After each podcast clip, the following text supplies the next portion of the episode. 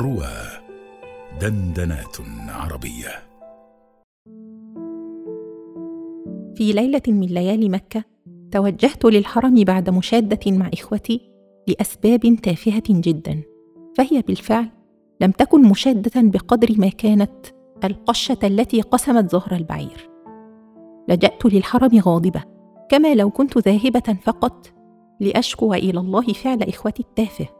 واخترت مكانا في الطابق العلوي لأجلس فيه وأكون أكثر قربا لرؤية الكعبة وأبعد مكانا عن الناس إلى حد ما. وما أن جلست حتى بدأت في بكاء أشبه بالانهيار. لا أستطيع التحكم فيه ولم أحاول أصلا. وكنت أردد يا رب! فهي كانت تلخص كل ما عجزت عن صياغته في كلمات من ضعف وقلة حيلة وعجز.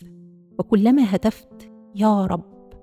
زاد بكائي وعجز لساني عن غيرها وإذا بامرأة تمر من أمامي وهي تطوف مع زوجها ونظرت لي وأكملت طوافها ثم عادت لتجلس إلى جواري وتسألني عن حالي.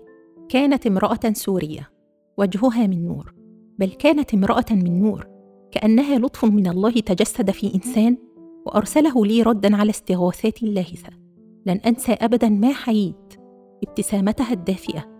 وكلماتها المطمئنة ودعواتها الحانية الداعمة ويدها المربتة. واستمرت كلماتها المرحة الهادئة تنساب داخل نفسي المضطربة. حتى أذن الفجر ورجت أرجاء الحرم الله أكبر! مخترقة أعماق نفسي التي هدأت وسكنت.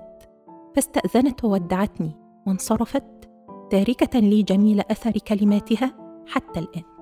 تلك المواقف الصغيرة قد ينساها صاحبها ولكنها بالنسبة لنا تبقى جزءا من ذاكرتنا بل جزءا منا وتبقى فينا ما حيينا. فيا لطف الله في وقت احتجت إليه. أسأل الله أن يطيب خاطرك وأن يرزقك نورا على نور.